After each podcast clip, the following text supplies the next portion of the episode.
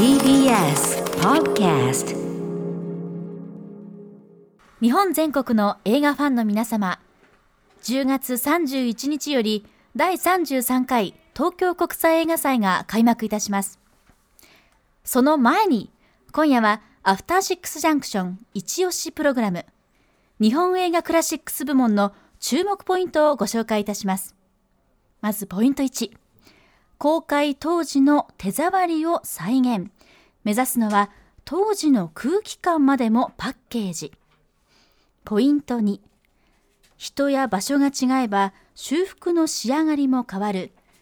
4作品それぞれの仕上がりの違いも楽しんで。ポイント3世界に誇る日本映画界の宝。ぜひ大スクリーンでご覧ください。10月28日水曜日時刻は8時1分です、えー、TBS ラジオキーステーションにお送りしているアフターシックスジャンクション略してアトロク。パーソナリティは私ラップグループライムスターの歌丸です。そしてはい水曜パートナー TBS アナウンサーの日々真央子です。ここからは特集コーナービヨンドザカルチャー。今夜は第33回東京国際映画祭の本当の見どころはここだと思うんですが生意気ながらねこんなこと言ってます。特集。改め第33回東京国際映画祭の新見どころ特集。この新はねカタカナで新新ゴジラ的な感じで、えー、思い浮かべてください。新見どころ特集2本立てです、えー、カルチャートークの時間6時半台には、えー、深夜プログラマーの矢田部義彦さんに、えー、ここでしか見られないもう本当ワールドプレミアムね、うん、ここで、えー、公開されますみたいなね、えー、世界各国の作作品紹介していただいてこれはもう面白そうだった。どれも面白そうだったでこちらはまあ新作の話を矢田部さんにはご紹介いただいたんですが、うん、2発目のこの時間は、えー、戦前の日本映画を代表するいやさ日本映画史いやさ世界映画史をね、うん、えー、輝く、えー、山中貞夫監督の作品や、えー、無法松の賞これ1943年バージョンですよ。素晴らしかった、えー、4K デジタル復元版修復版が上映される日本映画クラシックス部門を入り口に、えー、映画のフィルムアーカイブ要するにその過去の作品をどうやって保存し、うん、えー、未来に伝えていくか。本当にあの財産ですかね、はい、日本の財産って言い方しましたけど違います。人類の財産ですからです、はい。えー、これをどういうふうにねあの伝えていくかアーカイブというものの大事さを改めて考えていく特集にしたいと思います。はい。では本日は2人のゲストにお越しいただいております。まずはお一人目です。日本映画クラシックス部門担当の田中文人さんです。よろしくお願いします。こんばんは。よろしくお願いいたします、はい、よろしくお願いします。はじめまして。まして。よろしくお願いします。では田中さんのプロフィール簡単にご紹介お願いします。はい。ご紹介します。田中さんは1970年生まれ。映画テレビの助監督時代には決定的な影響を撮影監督の岡崎幸三さんから受けられたということです。2005年にはドキュメンタリー2つの名前を持つ男キャメラマンキム・ハクソン金井誠一の足跡を監督。戦前の朝鮮半島で映画キャメラマンとして活躍した人物を追ったこの作品は山形国際ドキュメンタリー映画祭そしてチョンジュ国際映画祭で上映されました。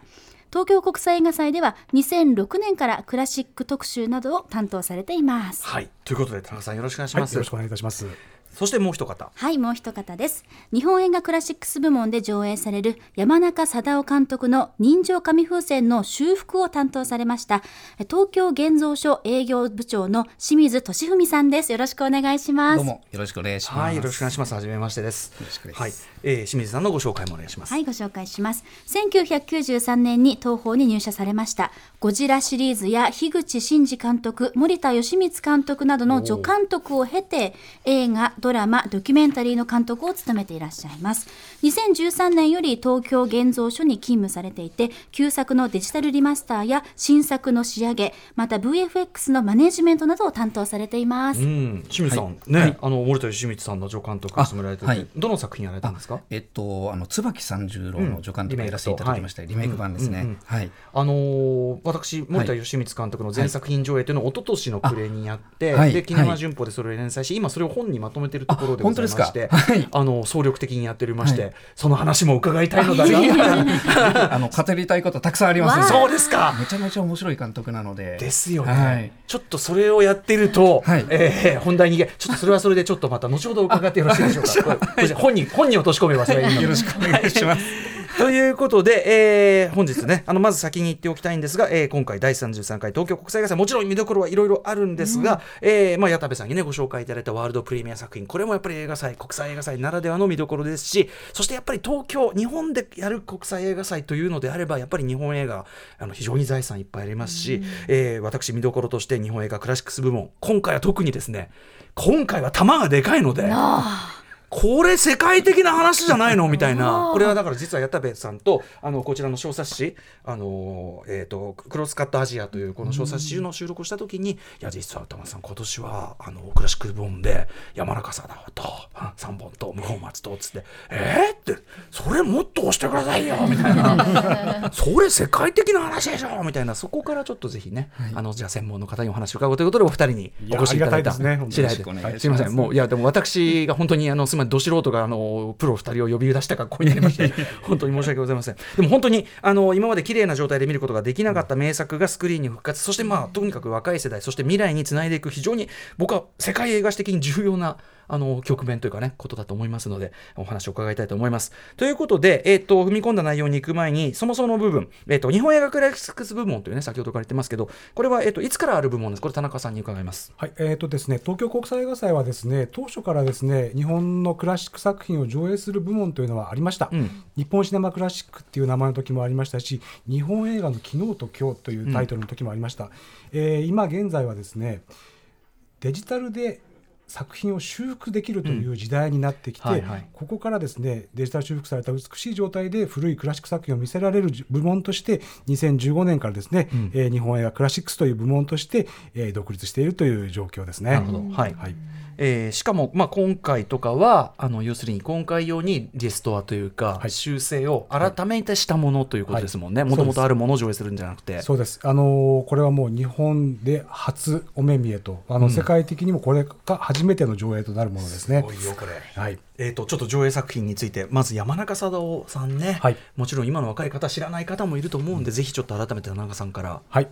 えー、山中貞夫、もう映画ファンの方はご存知の方、たくさんいらっしゃるかもしれません、うん、えー、この方、溶接の天才です、えー、1909年、黒澤明より1個年上なんですけれども、うん、サイレント時代から陶器にかけて活躍した、えー、監督でして、うん、えー、とにかくそのヒーローチャンバラ映画の中にですね、うん、とても美しいいい情感を込めた、うん、しっとりとした男と女の情を込めた作品を残した作あ監督なんですね。はいで残念ながら現存する作品が3本しかありません。ねえ。もっといっぱい撮ってたわけですよね、はい、サイレント時代から。二十数本の作品を残したんですけれども残っているのは残念ながら3本だけ。これは焼けちゃったとかいろんな理由ですか？これはいろんな理由がありまして、うん、えー、日活という会社が、えー、それぞれまあちょっと変遷を経ていく間でなくなっていったものもありますし、うんうん、はい、散逸しちゃった、はい、でこの当時フィルムは可燃性でそうです非常に危険なものでもあったんですね。はい、ですから、えー、これはいろんな意味でいろんなことに転用されていくわけですね。はい、そして消えていくそうですその通りです。うん、でかなりの数のやっぱりサイレント時代の可燃性フィルムはなくなってます。うんうんで残念ながらも山中の作品も大部分がなくなってしまってなんとかかんとか残っていたのが3本だけと。はい今回のそのデジタル復元された3本、はい、だからこれはですねその日本映画の、まあ、いや世界映画における才能のあれが結局その跡形もなく消えてしまうこともあるので、うん、やっぱこの今日のアーカイブっていうのがいかに人類史的に大変大事なことかっていうかね。そうですね。ことですよね本当にね、うん、でもかろうじて残ってる3本これがまた素晴らしい3本なので。その通りでございます。やっぱりもう見ていただければ分かりますし、はい、まあ、あの今までですねこの作品ご覧になっている方いらっしゃると思うんですけど、うん、まあとにかく見えなかったものが美しく見えるようになっておりますし、うん、素晴らしい作品がもっとすごい作品だったってことがはっきり分かります、うん、今回3本、えーと、改めてぜひどういう3本なのか。はい、えー、1935年に公開されました「丹下左膳世は100万両の壺」最高。はい、そして1936年の高知山宗春。最高。1937年の人情紙風船最高最高。はい、はい、えー、この人情紙風船が、えー、結局山中貞夫の遺作になってしまいます、この作品が公開された、えー、年にですね彼は徴兵され、えー、戦地で病気で亡くなります、うん、ねという。いやでもこの3本もうね本当に素晴らしいからもう丹下左遷100万両の壺とかめちゃくちゃ普通にめちゃくちゃ面白いからまあリメイクもされましたけどね。はいということでぜひちょっとこの機会にこそね、はい、綺麗になった映像で若い世代にも見てほしいってことですよね、はい、美しくなっただけではなくてこれまでのプリントにはなかった19秒間が、加わっています、えー、へえこれはどうしたんですか、これはですねあの玩具映画と言いましてですねあのおもちゃとして売られていたフィルムの断片というのがあるんですね。それが残っていて、でそのシーンというのは短いものではあるんですが、えー、今まで劇場上映されてきたプリントにはない19秒間というのがあるんですね。はいはいでそれを、えー非常に丁寧に修復をし、ええ。色調を合わせ、はい。えーそこにはめ込んでるんですね。うんで全くどこが抜けてるか分かりません。ただし、音声がないので分かりますけれどもね。はいはいはい。でも大河内のものすごい立ち回りのシーン、こっち電磁ロードなんだへえあそうです。よくまあそのそこから見つけてきましたよね。だってもうガラクタとして置かれてるようなものじゃないですかよくぞっていう。これだからこの見つけた人はこうえこれってっていうようなことですよね。多分そうですよね。これこれでも見見れば単結されたってのは分かると思うんですけどいやこれでもすごい。19秒も加わってそういう意味では世界初そうです。の作品っていうかね。状態この状態で、えー、と全部がきちんとつながった状態でこの修復されたもので見れるのはこれが初めてです。さらにはその、えー、と無法松の一生のね先ほどから僕はすごい騒いでますけど1943年の、はい。えー無法松の一生も、はい、稲垣宏監督の「無法松の一生」これも素晴らしいです。いやーはい、はい。あの稲垣と山中貞夫は実は京都で、えー共に映画を一緒に作っていた中でして、鳴滝組と呼ばれていた脚本合作チームなんですね。うんうんでこの2人の作品をこうして合わせて上映ができるということがまあダイナマイト企画だと本当に過言ではないと思いますね。しかもこれね今回「無法松の一生」に関しては、えー、と今回のそのデジタル修復に至るというかそのプロセスのメイキングのドキュメンタリーも、そうですね「ウィール・オブ・フェイト」映画「無法松の一生をめぐる数奇な運命」という20分のですね、えー短編のドキュメンタリーがあるんですけどこれを見て、うん。そして本編を続けてみると、はいもうなんちゅう泣ける話やねん本当に、あのーい要するに戦時中のいろいろ検閲を受けて、まあそのね、あのーあのーいろいろカットされちゃって、で戦後は戦後で GHQ の,、はい。あの指定を受けてカットで二重に両側からカットされちゃった作品にもかかわらず。その残ったものがむしろあの中でもねあの白白吉さんがおっしゃってた。けど、はい。その方不思議なものでそれによってむしろ普遍的な輝きが出てる部分もあるというか。そうですね。あの戦後に柳垣監督は同じ台本で三船敏郎と高峰秀子で、はい。もう一度もう今度は自由に作れるんですけれども、そう。ベネチアでね賞を取りましたけどね。その通りでこの作品のリメイク版の方の印象の強い方もいらっしゃると思うんですけれども、実は実はこのオリジナルの方、はい。これがいや僕ねあのこ僕はこれ今回初めて見て、はい。もうね最後もうなんかあふ震えるっていうかなんかもうすごい映画を見たっていう、最後もうあのとこれがはい。映画史に残るものかっていうか、本当にあの心底こう本当に震えました。なんかもうすごいものを見た、ね。見事ですよね。見事です。あの太鼓のところからね、はい。あの太鼓のところのカッティングとか、あれ1943年のセンスと考えるとですね、まあ、それこそ MTV 的なカッティングじゃないけど、純音楽的にというか盛り上げていくと思うんですけど、そこから人生の走馬灯にこう移行していくところとかのなんという素晴らしい作品なんだろうという。本当にあのサイレント時代から陶器に移りかける時代に活動してた人たちの、うん。もうテクニックをいかに研究しているかということ、ね。目で見せるものそして音の迫力ってどうやって使うかっていうのをうん。きちっと考えていらっしゃる、あとそのあの時代にね、いそれこそドローンでも使ってんのかなみたいなすごいワンでそうねなんですよ、はい。なんかえどうやってやってんのっていう移動ショットとか、はい。単なる横じゃなくてグーってやって上にこう行ったりそれでグーッとまた寄ってったりとかすごいですよねあれね。ええ。あの後にそのこの撮影をした宮川和夫さんという方は、うんうん。まあ、あの溝口健二の作品、はい。えー黒澤明の作品を撮られる方ですけれども、とにかくもう山中の作品が実は宮川さんって大好きだったんですよね、うん。だから山中の仕事に憧れてそして稲垣宏の作品でこうして素晴らしい仕事を残していると、うん。歌丸さん実はご存知でしょうか？あの、はい。丹下左遷100万両の壺の最後の壺をはい。みんな買い買い取りますよっていうシーンがありますよね、あそこ宮川さんが撮ってるって知ってました？あそこだけは？あの B 班で宮川さんが撮ってらしたそうです。へえあそこでクロスしてるんだ映画史的に。そうなんですよ。さすが田中さん。勉強になる。えー、ちょっとそれを踏まえた上で単下撮影も見直さないといけない。だからもうこの4本を続けてみていただくのが一番わかりやすいということですね。いやでもねとにかく皆さんちょっとねこれお聞きな方若い方も多いと思うんで、あの白黒の日本映画でなんていうのはなんかねもちろん経営する気持ちもわかるけどいや見りゃわかるからとやっぱとてつもないものですよこれは。あと普通に面白い、ね、誰が見ても分かる面白さっていうのもある。はい。いやということで、ちょっと私も改めて勉強も含めてですね、いやいやいやもう一回改めて拝見したいんですが、あの改めてですけど、今回のその4本、えっと選ばれたっていうのは、やはりこれはその世界的な価値という部分もありますよね。そうですね。あのこれまでですね日本映画のえー、と修復っていうのは小津溝口黒沢、もう代表的な、えーベスト10監督の修復が大体まあ落ち着いてきたところで、さて次にじゃあ誰のやるかっていう今状況なんですよね。でやっぱりその日本の人にも見てもらいたい。そして世界の人にももっと紹介したいということを考えた時に、今こそ山中貞夫だろうとうんうん。やっぱり思った次第なわけですよね。しかもそれでね戦争でその才能がね、その才能と作品が奪われてしまったっていう一つのそういう象徴というか我々がもうそんなことは絶対やっちゃいけないっていう胸に刻む意味でもすごい僕ね象徴的だし、はい。今この時代にってすごく本当に最高だと思います。新見どころです。ありがとうございます。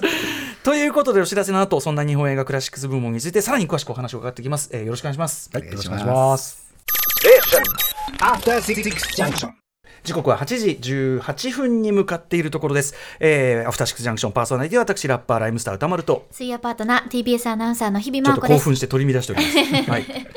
さあこの時間は特集コーナービヨンドザカルチャーをお送りしています今夜は第33回東京国際映画祭の新見どころ特集ということで後半戦参りましょう日本映画クラシックス部門に学ぶ映画のフィルムアーカイブマジ大事特集ということになっておりますゲストは日本映画クラシックス部門担当の田中文人さんそして人情紙風船の修復を担当された東京現像所営業部長の清水俊文さんのお二人です引き続きよろしくお願いしますよろしくお願いいたします。はい、ということで、えーここからが本題でございます。特集冒頭に紹介した日本映画クラシックス部門の、えー注目ポイントをおさらいしながら、えー映画のデジタル復元、修復という、まあ、その、えー、と仕事というかな、えー作業そのものについても伺っていきたいと思います。えーちなみに映画の復元ということに関しては、この番組2018年6月18日に、えー株式会社今近の水戸良平さんに解説していただきました、オズ作品とかに関してね。えーただ2年以上前になりますので、多少重複する部分もあるかと思いますが、じっくり伺ってきます。ちなみに、えっ、と、水戸さん、水戸良平さんは、今回上映される先ほどから話題にしてます、えー、丹下さ丹下左膳与は、えー100万両の壺、えーそして高知山総春の修復も担当されたということです。えーさすがのお仕事でございますと、水戸さんにもお伝えください。はい。はい。というわけで、日本映画クラシックス部門一つ目の注目ポイントから本題に入っていきましょう。はい。日本映画クラシックス部門の注目ポイント1。公開当時の手触りを再現。目指すのは当時の空気感までもパッケージ。はいということで映画を復元修復する、まあ、そのプロセス流れなどについて伺いますこれは清水さんに伺いたいんですが、はいはいえどういう順番でやっていくんでしょう、えっと、まずはあの復元するためにはどのフィルムを使って復元していくかっていうのがあります。いろんなこうや焼いたこうていろんな映画館で焼くようにね、回すように。昔の映画っていろいろな素材がバラバラになってたりするのでそれをこう探してきてどれを使うかっていう選定が必要なんですね。でそれ選定してこれだって決めるとですね、次にスキャニングという作業がありましてはい、映像と音声をそれぞれスキャニングしてデジタルデータに変換するということですね。はい。でここでスキャニングの解像度によって 4K だったりとか、あとは 2K だったりっていう画質が決まってくるという形ですね。はい。はい、でそのスキャニングが終わると今度レストア作業って言いまして、あのそあのソフト、コンピューターのソフトでですね、傷とかホコリとかそういったものをこう、一コマずつ消していくと、一コマずつですね、そうすると映像がピカピカの綺麗な映像になっていくというはい。形です。いやでも傷だのあんなのいっぱいついてるでしょうにあのね。本当にあのあの何ヶ月あっても足りないぐらいの作業本当ですよね。本当に一個も一個、まあもちろんそのコンピューターがここです、ここです、ここですっていうのはやって、そうですね。だけどやってくれるけども、オートっていうのあるんですけど、オートかけると消しすぎちゃうところがあるんですよ。あのノイズじゃないとこまで消しちゃう。雨とかの粒とかはあノイズと判断されて消えちゃいますし、自分あのゴジラの映画なんかよくやってるんですけども、ええええええゴジラの皮膚あるじゃないですか、はいはい、ぼつぼつしたのはいが。あれがあのノイズと思われて、ツルツルのゴジラにやっぱりそこは人が判断してやっていかないといけそれをあのない。今度消したのを戻していくっていう作業が必要なんですね。余計に手間もかかっちゃうかもしれない。だからきやっぱ最終的には人の目がまあ一個ま一個まそうです。かはい。えー、なん映画ってだって何個までできてるの？考えたかもない。これがノイズなのか1秒必要な情24報なのかをうん判断してい。くって形1秒24コマで、はい。まあ、1時間、まあ、あんまり昔の映画だから長くないにしてもは80分とかあったら、そうですね。皆さんけ計算してください私は考えたくないんで。でそしてうん。はい、でレストアが終わると今度あのそれをですねグレーディングっていう作業がありましてこれはあの明るさとか色合いを調整していく形ですね。うんうんうん。はいまあ、白白黒であっても白黒ですと明るさとか、あの画質調整も含めて、はい。そこであの色合いを当時の,、うん。あのカメラマンとか監督が目指していた、あの明るさとか、色あの画調ですね、はい。それをこう再現していくという作業になります。先ほど田中さんもねおっしゃいましたけどレストアによってその埋もれちゃってたディテールがこう浮かび上がってくるみたいなのも、ここでだから出てくる感じですかね。あの写真のご自分で撮った写真を、あの中のスマホのソフトとかで加工したことある人ならその思わぬディテールが浮かび上がってくるって経験は多分今皆さん多分結構直接経験してることかもしれないなって気がしますよね。はい、でですね、えー清水さん、はい。あの今伺ったね、えー、とベースとなる、えーフィルムの素材の選定スキャニングレストア、はい。グレーディング、えー、理論調整ね、はい。この4段階の中で一番重要なポイントはどこでしょう？えっと、まずやっぱり一番大事なのはどのフィルムを使うかですね。あのオリジナそうですね。オリジナルネガっていうのは1本しかないんですね。映画の撮影現場に立ち会ったフィルムなんですけれども、それからね元、はい。オリジナル映画から焼きゃ一番良さそうだけど、なんですけれどもこの人情紙風船もそうなんですが、あの戦前の映画なので、 nitrate という素材がでできてまして、あのこれ可燃性フィルムなんですよ、今ではもう危険物扱いなので、あの扱うことができないんですね。もうその普通じゃ考えられない燃えやすさだったり。そうです。まあ、まさにあの、イングロリアス・バスターズのね、クライマックスはそれを利用したね、フィルムを爆弾として利用するというね、はいことですもんね。もう一回燃え出すと何をしても消えないぐらいの爆発的なへ引火をしますので、はい、なので、えっと、60年代とか70年代にそれが不燃性フィルムにうん。コピーされて置き換えられるんですね。うんうん。ところがあのその置き換えられたフィルムっていうのが何種類もあったりするんですよ。でそのフィルムがどれが一番オリジナルに近くて画質がいいかっていうのをですね、このひひたすら研究するっていうところがこれ大切ですね。ものによってはそれこそか場面が落ちちゃってたりとかそうですそうです編集勝手にされてたりってこともある、あり得るわけですよね。はい。うんうん。でもうあの同じ同じマスターあのオリジナル映画から複製したのがマスターポジっていうんですけど、それが何種類かあるときに、みんな同じ親から生まれたマスターポジだと思うじゃないですか。そうを調べると実はマスターポジからまたネガが焼かれて、あそのネガからまたマスターポジが作られてたりと、えーこ要するにコピーのコピーのコピーみたいなのがいっぱいあると。それをどれが一番っていうのをこう探すのが大変ですね。これってじゃあ単純にその絵とか素材としてのその状態だけじゃなくて、はいそれこそある種映画史的な知識っていうかね。はいねこの映画のこの場面のこれっていうのが分かんないと、ってことですよね。そうですね。先ほどあの玩具映画の話されてましたけれども、こうフィルムを並べて流すと長さも違うんですよねそれぞれ。あれ？っていう。そうするとどこが足りないのって話になってこれこのフィルムはここから持ってこよう、うんうんこのフィルムはここから持ってこよう。はいはい。っていうふうなこともありますし、うんうんうん。あとはこうオリジナルに近いのを使っても、うん。フィルムってあの切れちゃったりするんで、うんうんうん。後年そこが置き換えられてですねあの新しいコピーに差し替えられてたりするんですよ。うんうんうんだからこの一番古いのが全部オリジナルに近いとは限らなくてあそれをこうチェックしながらやっぱりこれはこっちから持ってこようみたいなはいはい。パズルが始まるんですね。ーじゃあでこうパズルで一番いいもの一番いいもの一番いいものをまとめて、おそらくその元のオリジナルのはい。糸に近いであろうと思われるものというのを作りそうです。型を、でもそれぞれ違う素材はさっき田中さんもおっしゃったけど、違う素材を一つのこうなんていうかグレードというかそうですね。あれに鳴らしていく、ね。はい。違和感なく鳴らしていくという作業、は状態もぶっちゃけいいとは言えないんでしょ？それはやっぱり。あの今回はですねかなりな難敵でした。えーはい、やっぱりあの戦前の映画なので、うん。コピーされた時点でもう劣化してるんですね。うんうん。なのであのコマがコマ自体が歪んじゃったり。コマが歪むっていうのはもう、はいフィルムがフィルムがちょっと収縮したりしてて。はい、コマ自体が歪んじゃってたりするんですよ。はいはいはい。そうそれをあの直さなくちゃいけないっていうのもありまして、うんうんうんうんまた煽りって言ってですねワンカット内でこう、明るさが暗くなったり明るくなったりっていうのもあるんですね。はいそれもあのコマ単位でこう明るさ調整をしていかなければいけないっていうのがあるので、非常にあの大変な作業でした。だから本当にその物理的にもそして情報的にもねそのば映画のその並びとかあらゆる角度から検討格格闘調査そうですね。していかないといけないっていう作業なわはいけですよね。もうあのちょっと考古学的な、うんね。匂いがする感じがしますね。はい。えー、これどれぐらい時間かかるんですか？あの最初に始めてからゴールまではだいたい半年ぐらいですあねー。でそのうちの最初の何1ヶ月ぐらいは研究に使うみたいな形ですね研究だやっぱりね。でも研究があんまり時間かかると今度レストアっていうこの気づけしの時間がなくなっちゃいますのでその辺の塩梅を決めながら、うん田中さんもうちょっと早くゴーサイン出してくださいって話をする せめぎ合いがある。うんお金がないのでごめんなさいとかそういう話ですね。でもこれはね、その文化のには常にあることで、やっぱその新しい文化ほど、そのそれがこうアーカイブ的な価値、その後世に残すべきものだっていう意識が低いわけですよね。やっぱ映画なんてのはね、消費されていくもんだって多分、当時は誰もが思っちゃってたから、まあしょうがないっちゃしょうがないんだけど、そういう残す意識がなかったのは、だからこれ今我々がいろんな消費してるいろんな今のポップカルチャーの中にもそういうものはあり得る。っていう意識がねすごく必要だなっていうのは映画に限らず、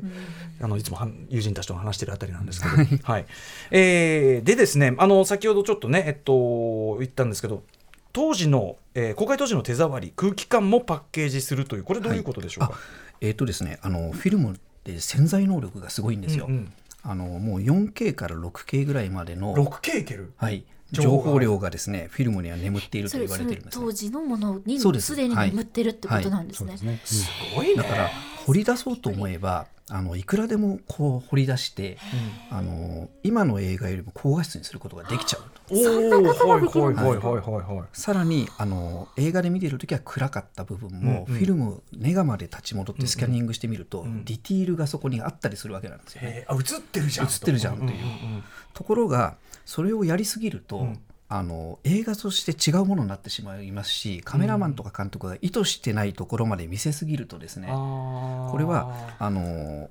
ちゃんとしたあの、うんうん。当時作られた映画とは言えなくなってしまうところもあるので。なるほどね。これはだからその復元レストアの、まあ、はい。ある意味そのコンセプトのにもよるって感じですかね。そはい。の例えば例えばですけど僕今浮かんだのは今 NHK とかでもやってるあのウルトラシリーズの 4K レストアみたいなのやってるんで,、であれまあ、あとコロンボとかでもいいんですけど、はい。まあ、あの NHK の BS4K とかでやってるので、はい。まあ、割とバキバキ系のあそうレストアなんですよ。はい。でまあ単純にやっぱ僕とかは、はい。うわバッキバキじゃんっつって もう昨日撮ったのこれみたいな感じを喜んじゃうとこもあるんだけど、まあ、それはそれで一つのコンセプトとしてはあり,、ですね。ありではあるんだけど、は確かにその当時どういうふうなものを意図されてたかっていうところからするとちょっとやりすぎちゃう場合もあると。や。りすぎちゃう場合もありますしやりすぎたくなっちゃう場合もあるやれちゃう。やれちゃうので。だからお僕はねあの素人意見というか素人映画ファンとしては、それは両方見たいですよって気もするんですよね。そうですね。バキバキも見たい。やっぱ今の若い人はちょっともうなんかぼやっとしたこう輪郭っていうだけでなめ腐ってやがるからてかあのなめ腐ったやつらに叩きつける意味で あのバッキバキのやつちょっとやっちゃってくださいよ。6K, 6K 出せんだからやっちゃってくださいよパイセンっていう。あるんだけど、はい。まあそこはだからあの特に今回みたいな、その作品そのものの作家性とかも含めて、はい。あのやるという場合はやっぱりそこはちゃんと気をでもバランスはやっぱそうですね。むずいですよねはい。そのあのですからコンセプトとしてはまずその映画が出来上がった当時、うん。その最初に試写をするのが初号試写っていうんですけど、その初号試写の画質を再現しようとうんうん。いうところをテーマにして、はい。あの決めてやって一番、まあ、出来たてのまっさらそうですね。で作者が、はい。たちが意図したそのまんまはい。が一番近いというかね、はい。うんうんうん。それを求めてこうそこに行くにはどうしたらいいかっていうところを追い詰めていくという形なんですね。あとやっぱでもフィルムってすごいね。すごい。びっくりしました。だって普通は、まあ、新しい技術には追いつかないっていうイメージだったんです。昔のものって、でもそれを超えていけるくらいのやっぱりもともとの潜在能力がフィルムにはあるということ逆になんですデジタルっていうのはデジタルで撮ったものはもうそのデータ以上にはならないそうなんです。ね。から、はい。っていうのはねあの友人のビデオ考古学者コンバットレックが 言ってました。ああいつすんげえうるさいんでそういうのが、はい、えーでもね監督としてのご経験だったりその作品に対する温度感っていうのもないとそこは調節ができないということですよそうですね。これもでもだからやっぱりその映画史的な、うん。えあの映画史研究的な視点もちょっとやっぱ必要になりますよねだからね。そうですね。どのぐらいでやっとくか、うん、あのだまあルールがああるようでないところがあって、じゃあ今回の作品みたいにその、えー作品に携わった方がいない場合はもう考古学的にきちっと調べていくしかない、じゃあ携わった人がいるならばどうなのかというと、そのまあ別の作品ですけれどもね、うん、ここ全部白黒って言われて、えー、っていう話もあったわけですよ。ある作品の修復が出るカラーの作品で、あれ、ここ全部白黒って言われて。ええできませんっていう。それもう違うじゃないですかっていう。で本当はできちゃうんだけどそれやっちゃったらもう大変なわけですよね。どこを改変とするか、うんうんどこまでやるのかっていうのは、はい。もう本当に我々のこう意識のそうですね。だし、そのもはやそうなるとやっぱその作品ってね僕もその音音楽作ってると、もう作り手だけのもんじゃない部分もあるじゃないですか、うん。月時間が経ったものは、はいはい作り手が勝手に変えていいもんじゃもうないですよっていう歴史的なところにこのアーカイブっていう意味では、だからその白黒にしろとか。そうそういうアーティストエゴはね ちょっと抑えていただいて、うん、ちちなみに今回清水さん手掛けられた、えっと、人情紙風船、はい。山中貞夫例えばここはあえてここで止めといたみたいなところポイントありますか、あえーっとですね、あのーまずは当時当時のように綺麗にしようというふうに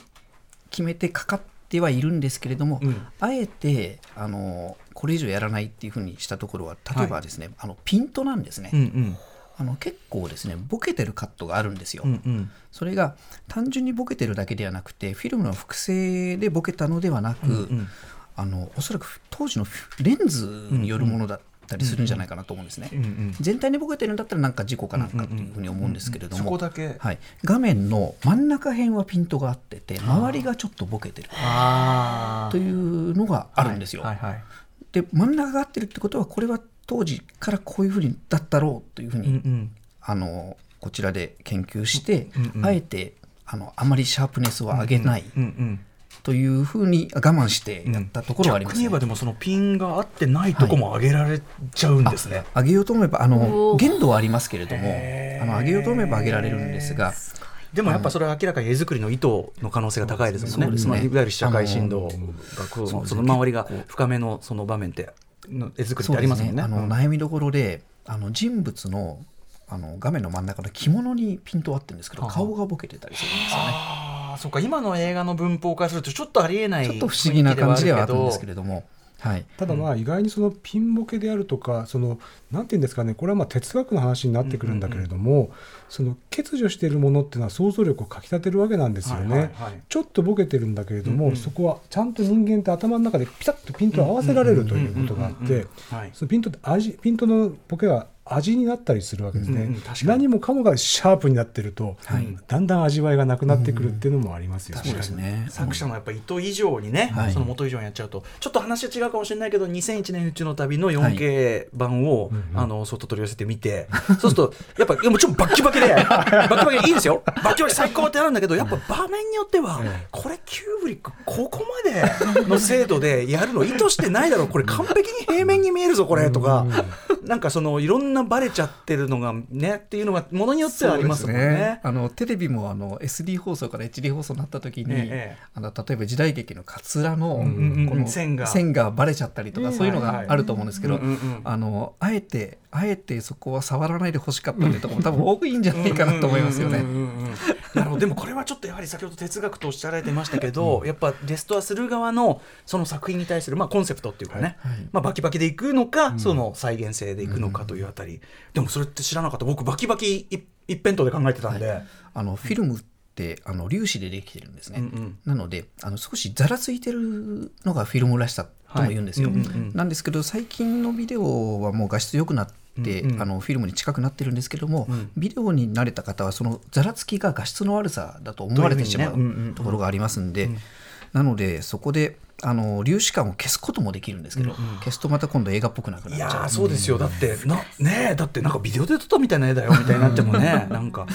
はい。ということで非常に奥深い話ですねこれね、えーこの時間第33回東京国際映画祭の新見どころ。日本映画クラシックス部門について日本映画クラシクラシックス部門担当の田中文人さんと、えー先ほどからね話してます人情紙風船の修復を担当されました清水俊文さんにお話を伺っております。注目ポイント2つ目いってみましょう、はい日本映画クラシックス部門の注目ポイントその2人や場所が違えば修復の仕上がりも変わる。4作品それぞれの仕上がりの違いも楽しんで。はい。これはどういうことでしょう？田中さん。これもう本当にあの今まで私たちが今話してきたことにもつながってくる話なんですけれどもね、やっぱりそのまあ誰が修復するかどこで修復するかによってあのやっぱりうん。違いがあるんですよね。うんうん。でこれはやっぱりね個性なわけですよ。ど,、うんうん。どこがいい悪いとか、うんうん。でに今の今まであの清水さんが話してくれたようにですね日本のラボあの東京現像や今近さんとやっぱりそのオリジナルの味わいを大事にすると。はで外国で修復する時はやっぱりその美しさ、うんまあ、テカテカと言ってしまえばあれなんだけれども、やっぱりその、まあ、美的な美しさを求めていくと。バキバキ系にいくと。そうですね、うんでこれはこれでまあ僕もいいと思うんですよね。うんうんうん。でいい映画ってやっぱり見てるともうそういうことはあまり気にならなくもなってくるし、であのイタリアにですねボローニャ映画祭というですね、はい。復元された映画ばっかりクラシックだけやってる映画祭っていうのがあって、ええはいここに行くともう一日中クラシック映画が見られるんですけどね、うんうんうん面白いです。それはやっぱねいろんな国でいはい。ろんな修復の仕方をしていて、はい。あのすっごい美しくなってるのが過度に美しくなりすぎてるのもあるしっていう。んんうんうんうん。へー。だからその作品そのものを見る楽しみもあるけど同時に、あこれはこういう方向で修正してきたかっていう楽しみもあるわけですよね、そういう意味ではね。あの外国の作品ですけどね面白いことあのあの BC 級映画を見に行った時にですね、えーこの作品は10日間で撮影されましたけど修復に1年半かかっておりますと。制作費の18倍の予算がかかりましたっていう。これ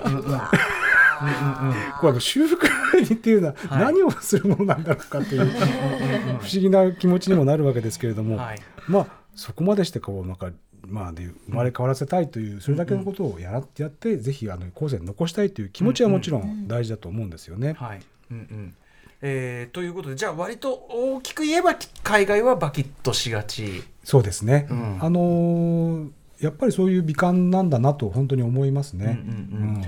あとやっぱりそのそういうなんていうんですかね修復って今はねその手間がかかるというかそのはい。作品が制作費よりもはるかにかかっちゃったりとか、はい。要はぶっちゃけお金も手間もかかりますよね、はい。つまりその採算というところで考えると、うん。まあ、そういう昔の映画ですからいきなり人がそこでドカンと入るっていうことでもものによってはね、はいあるかもしれないけどなかったりすると思うし、はい。ちょっとそこのバランスってどう世界的に取ってるんですかね？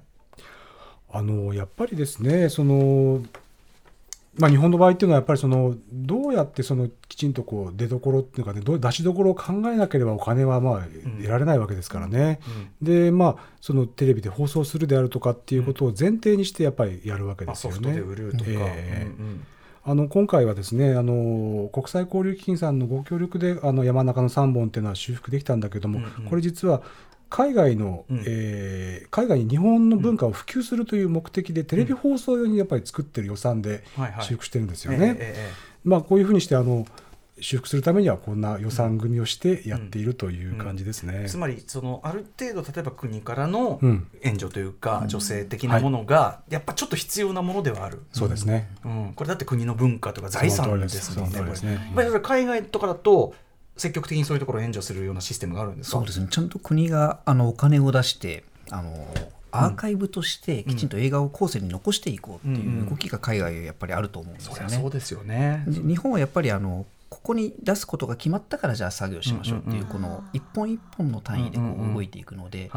海外見ているとうんうん。自分ももどんどんやりたい作品あるんだけど本当ですよね。いいなこういうふうにたくさんやりたいなと思います。これはだからやっぱりその作品というかその僕さっきから言ってるアーカイブというものに対する意識のちょっと差っていうか日本はそこ正直遅れてるところもあるというかね僕から見るとですよ。あの分かるけどね映画会社とかがもちろんうちのフィルム出していろいろ手間かけるんだったらそれはとりあえず目先の興行価値っていうところに行くのは分かるけど、でもそういうことじゃない。やっぱもっと長い目で見ればそれが会社としての価値にもなっていくし国としての価値にもなっていくし人類の価値になっていくしっていうなんかねもっと長いスパンで考えてくんねえかなみたいな。まあ、外国も決してなかなか最昨今はまあ難しい状況になってきてるんですけど、あの今回のその無法松の一生はフィルムファンデーションという組織が、まあ、あの修復に携わってるんですけどこれマーチン・スコセッシの財団ですからね、はい。スコセッシがもちろんアメリカでもスコセッシとかが騒ぎ出して、そうです。だから割と最近っちゃ最近ですよね、うん。そねそこはね。うん。であのフィルムが退色しちゃってると全然色が違うみたいなことで、でもやっぱりあの日本でもなんか巨匠の作品とかはね少しずつそういうのが進んでて、うん。はい。あの木下圭介作品とか、まあ僕としてはやっぱそういうのはそういうのは嬉しいですけどね、まあ、でそれであの全然僕なんか後追いですけど発見して、もう震え魂が震える感動を 得るんだから。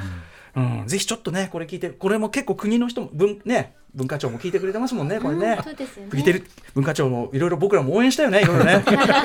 いろいろやったよね、僕は協協力したよね、これね。話聞いてくれてるといいな、これな。はい。さあ、ということで、えー日本映画クラシックス部門最後の注目ポイント3つ目参りましょう。はい日本映画クラシックス部門の注目ポイント3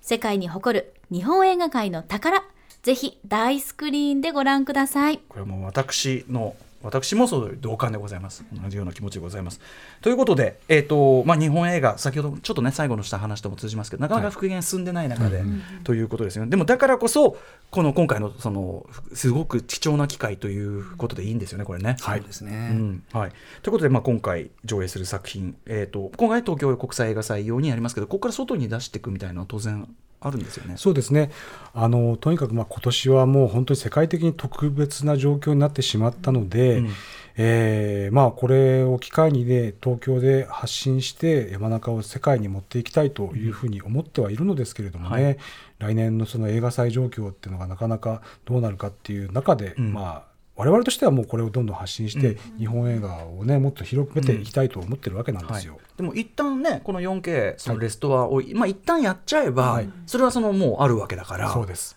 もう財産としていつでもこの玉出せるぜっていうねことであるわけだから、はいそうです。こうやってだからまあ少しずつでもね皆さんのねこうご尽力でこうやっていくっていうことです。今のところはそういうことですかね。そうですね、うん。あのやっぱりその日本映画あのもっと見たいという外国の方って年々やっぱりどんどんどんどん増えてるんですよね、もう若いうん。うん外国の方って日本文化に対するうんうん。なんか不思議ななんか距離感みたいなのもうなだんだんなくなってきてると、はいはいはい。日本の音楽日本の映画日本の漫画、自分のものとしてこう捉えられるようになってきてるので,、そうですね。もうこの期間にどんどん僕は日本の古い映画紹介していきたいですし、うんはい。うん。我々からしても、まあ、もちろん黒沢小津、ね、溝口それはもちろん最高に決まってますけど、うんうんいやいやもっといるしそうですよ。んとかあともっとそのえ海外の国際の映画祭とか、そのなんかいろいろ事情あって出て出ていったりしてないけどいやここら辺ミッシングリンクでめちゃくちゃあるんですけどみたいなのとかってあるじゃないですか。はい。だからね、で本当はこれがもうちゃんとそのいろいろ国の本当に事業としてどんとあってその例えば若いその映画好きだったり、いろんなそういうあのいろんな角度の知識を持った技術を持った方がもうまとまってそういうまあ今ねフィルムアーカイブも頑張ってるけど、はいもっとこう大々的に、じゃあこれ次はこれだこれだこれだってこう同時に進行していくぐらいっていうのがなんかそうすると多分今の映画っていうのも活活性化していくしそうですね、うん。だって俺たちこんな豊かな土壌の上にいるんだぜっていうことをよし知らないのがもったいないっていうか、うん、だって大昔それこそ全然クソ貧乏な時代に作ってんだよこれみたいな、うん、なんかねお金あるなないないって言ってるけどいや今の今のがまだいろいろあるし、できることあるんじゃないっていうのはなんか僕は。そうなんですよね、でどれもこれもこれ80分から90分ぐらいの非常に短い作品なのに、もうドラマの作り方ってのは全てここに入っているし、うんうん。ぜひ見て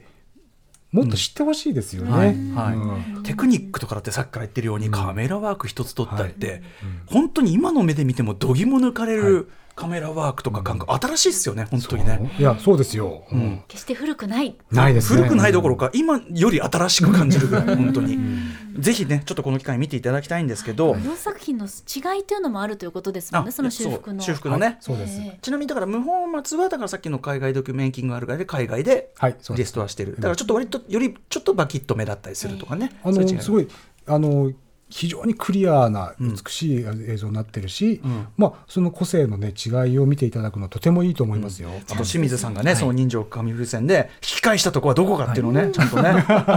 もうあの結構あのこうやっていっぺんにいろんな会社がリマスターしてうんうん。見る機会ってないので、うんうんうん。本当自分もあの、うん。今近さんがやったり、うんうん海外でやったりしたのがどんなものかって気になりますし、はい。はい、あのちょっと緊張しますね。まあね。披露すれば。いや、いやこれね、あの、し清水さんがプレッシャーかけるわけじゃないですけど、だって、人情紙風船の今後はこれがはい。スタンダードバージョンになってくるんですよ、だって。はい、清水さんと、とんでもない、清水さん、とんでもないことに。でもあの昨日一昨日もあのチェックしたで見たんですけれども、あのこれはちゃんとあの綺麗になってると思います。楽しみにしていただけたらと。それこそ本当にスクリーンで細部まで楽しむというかね、全身で浴びるというか、それこそ、それこそがその当時意図されたものなんでだから、あのテレビ画面で見るようには作ってませんから、それはね。でですね、うん。最近はあのもうフィルムでの映画映画がかけられない状況に映画がなってますので、はいはい上映状態状態自体がね。ですのでデジタルにしないともう見られませんので、うんうん。もうこうやって機会与えていただいたことは本当に嬉しいなと思います。あとぜひその、もちろんそのさっきねあの文化庁の人聞いてますなんて言ってましたけどあのーまあこれ聞いてるお若い方でやっぱ映画好きでた例えば何らかのその映画のことに関わりたいって時に、まあ、映画作るもいい映画評論するもいい何もするもいいけど例えばあそうかアーカイブに関わる映画修復ってこれもうめちゃめちゃ、こんな人類史に貢献する仕事ないよ、うん。っていうのがあるから例えばそこを志すみたいなあそういう仕事があるんだっていうことを知るだけでも、していただくだけでもちょっと今日の特集意味あったかなというふうに。あそうですね。いやいいいいことをおっしゃいますね。はい。まあ、僕は見たいだけなんですけど、はい。でですね、まあ、ご僕が見たいっていう意味であのお二人的にここから先はちょっと若干雑談モードでいいんですけどあの修復すべき修復したいっていう作品いろいろあると思う他にも、はい。はい。でぜひちょっとざっくばらんに伺いたいんですけどいかがでしょあのーあれですよね、その修復したい、あの今、現存しているもので、ん。そのこれを修復したいっていうのもあるし、その例えば本当に山中貞夫の失われた作品を探し出してきて、修復したいっていうのもあるわけですよね。うあないとは言えないかもしれませんよね。どっかから。ポロッと出てくるかもしれい。ないやそれこそどっかの家の蔵に入ってるとかさ。本当に。いやそれこそほらあの小林信彦さんのご実家じゃないけどさ、蔵があってその中にフィルム上映といろんなフィルムがあってみたいな。あと昔は金持ちがね普通にフィルム買って集めてたりするわけだからぜひねこれ聞いてあーって。うちにあった気がする。あれかーなんて人もいるかもしれない。あのご自宅の蔵をちょっと見てみてください、皆さん。っていう掘り起こしもしたいとかね、他にありますか？そうです。あの黒澤明監督の「白地」っていう映画があるんですよ。ええ。はい。これはあの当初あの作られたバージョンが長すぎてですね、あのカットされてしまったんですね。うんうんうんでカットされて短縮版で上映されてカットされた部分っていうのは幻になっちゃってるんですけれども、はい。それを田中さんあれですよね。くあの監督あの熊井圭さん熊井監督が、うん見つけたっていう。見つけたっていう。えマジですか？で言って話があったんですよ。うん。そそれっきりになっちゃったんですよね。あれく熊井圭さんどうされたんですかねそれね。亡くなっちゃったんでもう。亡くなっちゃった。え待って待ってその見つけたって言ってそうですね亡くなられて。亡くなられてどこで見つけたか言わずに、なんだよそれ。亡くなられてしまって。インインディ・ジョーンズじゃないんだからそういうのやめてよ。我々としては本当に幻で、はもう見てみたい幻の作品、ん。どこにあるんだと思いながらもいまだにどこにあるかがわからない、さんそんなその現実に社会派サスペンスみたいなの仕掛けないでよっていう ね失われたフィルム探しみたいな、うん、暴殺みたいなやめてよみたいな。ああそう。あでフルっていうのは4時間もあるんですもんね。そうですね、うん。はい。あでも一応熊井さんがね嘘言ってないんだったらあるわけですもんね。どこかに、もうし試写でやっぱりやったというのは記録として残ってそれは長すぎるからって言ってうんうん、別バージョンが出来上がると、はい。じゃあ、やったものがあるわけですよ、どっかにね。はいはい。でどこかに行ってしまったと。まあ、ジャンクになっちゃってなければね。うんなるほど、えー黒澤明の白地まだまだ要するに我々は黒澤明でさえ全ては見てないっていうことだと思うね。ですね。うん、4時間版があったりとか。他に何かありますか？あとはですねあの私あの東京現像所は結構ゴジラシリーズの修復やってるんですけども、うんええ。私もあの怪獣好きなんですが、うんうん。あの怪獣映画の中であのカラー映画で「モスラ」っていうのがあるんですね、はい。はい。この「モスラ」をぜひあのやりたいなと思モスラはなぜモスラなんですか？あのまずですね一つはこれあのモスラってあのカラー作品で非常に極彩色の色合いなんですよ、はい。ところがやっぱりフィルムが経年する間にそれが失われてっちゃうんですね、はい。はい。なので今のうちにその色を取り戻したいってあいう今がチャンス。のがあるんですね。でもう一つはあのビネガーシンドロームって言いまして、フィルムって永遠に持たないんですね。うんうん。あのフィルムの中に入ってる酢酸の成分がうん。染み出してきて、はい。自分自身を溶かし始めるっていう。わあ生き物ですね。ちょうどこのモスラの頃のフィルムっていうのははい。大体今そのビネガーシンドロームが発症してる時期なんですよ。はい。はいはいこれがまたほっとくとうんうん。映画がもう見られなくなってしまうっていうことになるので、これでもモスラに限らず、本当は時間との戦いなんですねこの話今日してる話って、はいうん。お文化庁。フィルムには命があるんだ。少しでも長生きさせるためにいろんな手を尽くしてフィルムを保管してるんですけれども、あのその中からぜひ早く救い出したいなって中で、ん。あの自分の大好きな作品であるモスラをぜひやりたいなだってとってもさ東宝さんにとってもですよ。だってそれこそ永遠に価値を持つ、その財産じゃないですか。そうですね。どやっぱ大慌てでやるべきですよね、それはね。そうですね。鬼滅で儲けてんだからさ。うん。うん、ねえそういうことですよ。うんはい、ということで、ちょっと、これね、この話は永久に聞ける。あの、あの、あの復元はどうですか、この復元はどうですかとかね、い。ろんな話ね、聞けるんで、あの、今後も、まあ、この、この番組では、その、やっぱアーカイブの重要性ということは、あの、特殊化して訴えていきたいと思いますので、ぜひちょっとお二人にも今後ともお話を伺いたいと思います。はい。ということで、改めて、はい、改めてお知らせです。今夜お話をたっぷり伺いました。日本映画クラシックス部門を含めた見どころ満載の第33回東京国際映画祭は10月31日土曜日から11月9日の月曜日までとなっています。六本木ヒルズ EX シアター六本木、東京ミッドタウン日比谷、そして東京国際フォーラム、さらに今年はオンラインでの開催もあります。チケットは現在販売中。プログラムによって料金が違いますので、詳しくはホームページで確認してください。面白いよねだから矢田部さんが紹介してくれた、まね、まだ見ぬまだまえそのこの国の映画見たことないっていう国のめちゃめちゃ面白そうな最新の映画もあれば、えー我が国の、えーもうもともとあったでもあのずっと我々はあなかなか見る機会がなかった素晴らしい状態のものっていうのを両方いいわけだよ、両もう最高よすごい最高でしかないすごいすぎるはい、ということで、えー今後ともこのアーカイブね、あのに関してはまたちょっとやっていきたいと思います。えーということで、ここまでのゲスト、日本映画クラシックス部門担当の田中文人さんと、人情紙風船の修復を担当されました清水俊文さんでした。本日は本当にありがとうございました。どうもありがとうございました楽しみにしてます。ありがとうございました。